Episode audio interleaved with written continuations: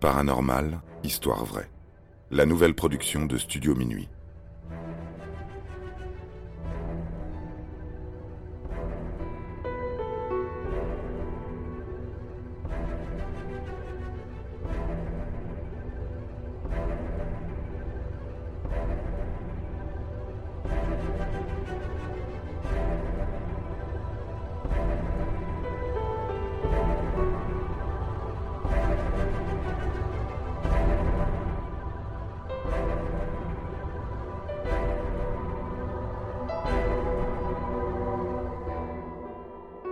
La mystérieuse maison Winchester. À San José, en Californie, se trouve une demeure bien mystérieuse. Sarah Winchester, entre 1884 et 1922, est l'heureuse propriétaire d'un somptueux terrain de 65 hectares. Au départ, ce n'est qu'une simple ferme, comportant huit chambres. C'est déjà bien grand pour une femme seule. Pourtant, elle semble s'y trouver bien à l'étroit. Elle investit toute la fortune de la célèbre entreprise des armes Winchester, dont elle est la seule héritière, dans la construction de plus de 70 pièces supplémentaires. Après sa mort, elle laisse derrière elle un patrimoine historique qui questionne les architectes et fascine les amateurs de paranormal. Mais pourquoi?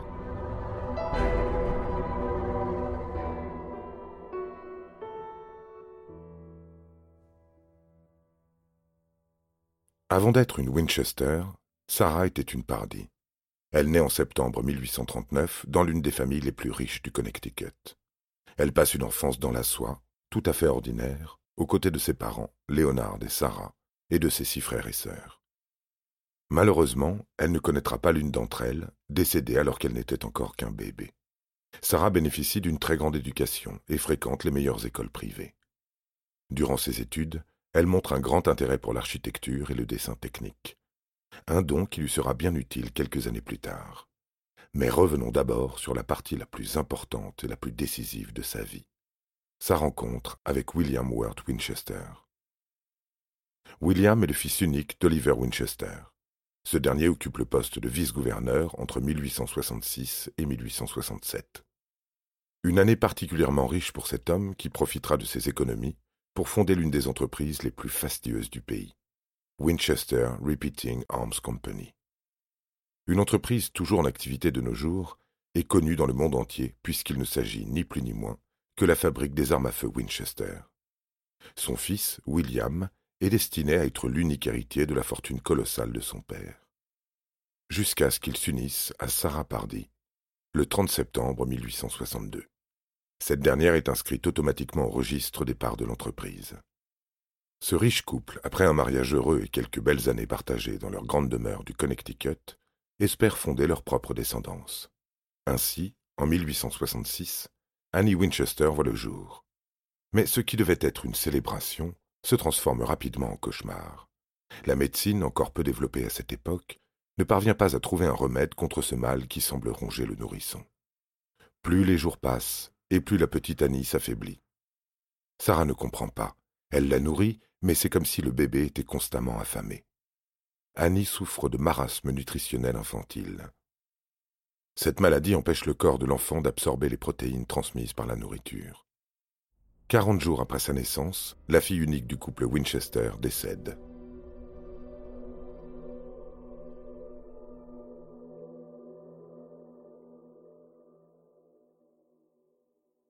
Le couple ne parvient pas à se remettre de sa mort. William Winchester tente de faire face au drame en s'acharnant au travail, dans l'entreprise de son père, et Sarah, complètement dévastée, sombre dans une profonde dépression. Ni sa mère ni ses sœurs ne parviennent à l'aider à supporter sa peine. Elle s'enferme nuit et jour dans la chambre, les rideaux tirés. Elle n'a plus la force de faire quoi que ce soit. Elle peut bien sûr compter sur l'amour de William, mais le couple se refuse à perdre un autre enfant. Leur relation est devenue platonique. Ils ne partagent plus le même lit. Un manque de tendresse que Sarah Winchester finira par regretter amèrement lorsqu'en 1881, William est emporté par la tuberculose. Un an auparavant, Oliver Winchester était également décédé.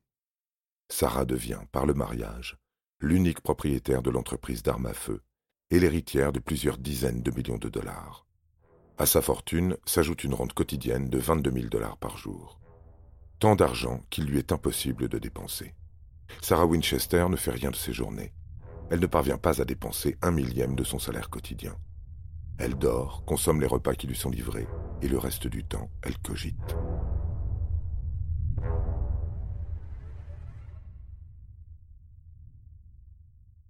Parmi ses connaissances qui viennent la voir, certaines lui parlent de spiritisme. À la fin du XIXe siècle aux États-Unis, il existe de nombreux mouvements spirites dans la classe bourgeoise. Hommes et femmes se réunissent à l'occasion de soirées mondaines et tentent de faire parler les morts à l'aide de différents instruments. Sarah Winchester y voit dans cette pratique un bon moyen pour elle de communiquer avec ses proches disparus. Durant l'une de ces soirées, elle consulte un médium. Elle lui expose la situation et demande à pouvoir parler à sa fille et à son mari. Celui-ci lui dit qu'il est impossible de les contacter, car Sarah Winchester est en proie à une malédiction. Le médium perçoit autour d'elle des âmes assoiffées de vengeance. Ces âmes sont celles des victimes des armes Winchester, et elles sont très nombreuses, plusieurs centaines. Sarah Winchester, après cette révélation, n'endort plus la nuit. Elle demande pardon, continuellement, cherche même à se procurer la liste des personnes tuées par des armes Winchester. Bien sûr, c'est impossible. Parmi ces âmes, il y a celles appartenant à des tribus entières d'Indiens. Le même médium dit à Sarah qu'il faut calmer ces âmes. Heureusement, il y a une solution. Il suffit de leur construire une maison pour qu'elles puissent y résider en permanence. Dans une de ses prétendues visions, le spirit évoque la région du soleil couchant. Sarah Winchester comprend immédiatement qu'elle doit quitter le Connecticut pour s'installer en Californie, si elle veut préserver ses proches de la malédiction.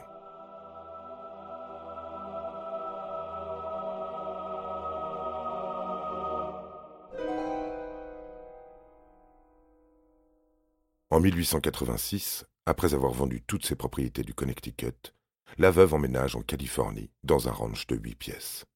Le terrain s'étendant sur près d'un kilomètre carré, elle y voit l'endroit idéal pour abriter les fantômes qui la tourmentent. Avec l'aide d'amis spirites, elle a appris à communiquer avec les morts grâce à l'écriture automatique. Tous les soirs, elle s'exerce dans sa chambre, la pointe d'un stylo laissée en suspension au-dessus d'une feuille de papier. Elle demande aux esprits ce qu'ils attendent d'elle, et les esprits lui répondent avec des dessins. Plus les jours passent, et plus les traits ressemblent à des plans architecturaux. Maintenant qu'elle a en sa possession cette ferme de huit pièces, il est temps de l'aménager. Mais pas de la manière la plus conventionnelle.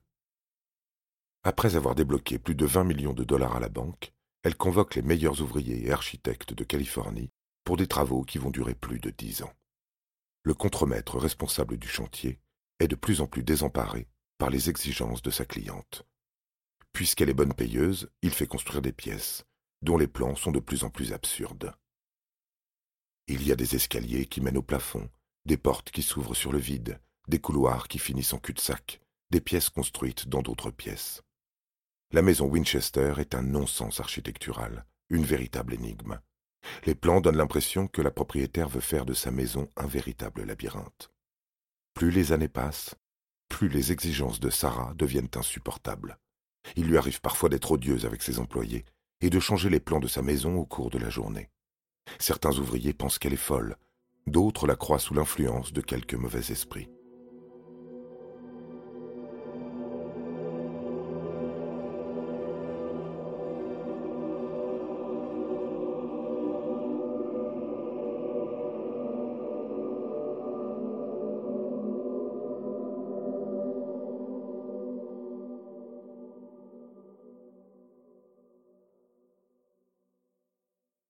En effet, Sarah répond à toutes leurs exigences, quitte à faire installer des meubles au plafond ou de laisser le réseau de plomberie apparent. Au fil du temps, les architectes remarquent que leur commanditaire semble avoir une certaine obsession pour le chiffre 13. Ainsi, la maison comprend treize salles de bain, treize ascenseurs, treize marches par escalier, treize lustres, treize vitraux par étage. Un chiffre qui se répétera jusqu'à sa mort, où elle signera treize fois un testament structuré en treize paragraphes. Au début des années 1900, la maison comporte près de 100 pièces. Et pourtant, les esprits ne semblent toujours pas être satisfaits. Pour preuve, en 1906, ils déclenchent un tremblement de terre, faisant s'écrouler trois étages. Selon Sarah, les esprits des personnes tuées par les fusils Winchester n'étaient pas contents de voir que les travaux touchaient à leur fin.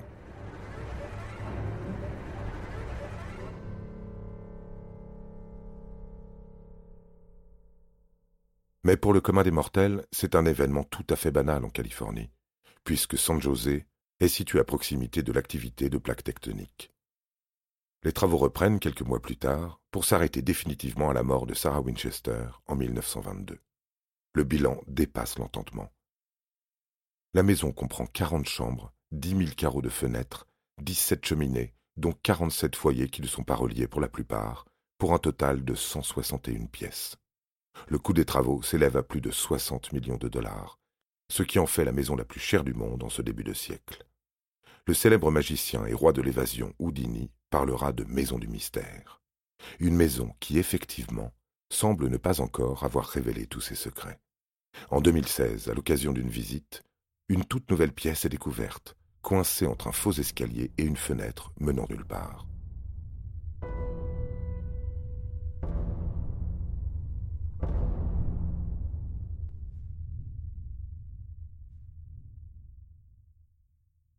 Durant ces 38 années de construction, des ouvriers ont affirmé entendre des bruits étranges émaner de la maison. Certains se sentaient pieds en permanence, comme si des esprits regardaient à longueur de journée l'avancée du chantier. Des rumeurs et des impressions que l'on ne peut pas prouver aujourd'hui. L'idée que des fantômes puissent se balader dans la maison viendrait probablement de l'apparence très particulière de Sarah Winchester. Elle se promenait à longueur de journée vêtue d'un voile, les mains gantées, une longue robe lui donnant l'impression de flotter. Elle avait une apparence spectrale, et son statut de femme isolée n'arrangeait rien à sa réputation. Plus tard, les historiens qui se sont penchés sur ce cas bien particulier ont noté que les journaux ont brodé au fil des ans sur la base d'un seul et même article paru en 1907 dans le San Francisco Examiner. Le journaliste de l'époque affirmait que Sarah Winchester construisait cette maison pour y égarer les mauvais esprits. La propriétaire n'aurait pourtant jamais pris la parole publiquement sur ce sujet. Les historiens pensent simplement que Sarah Winchester a profité de sa fortune pour faire parler sa créativité. Une sorte d'exutoire à son deuil. Mais là encore, ce ne sont que des suppositions. Finalement, on ne sait rien des intentions de l'héritière Winchester. La maison est à l'image de sa psyché, torturée et insaisissable.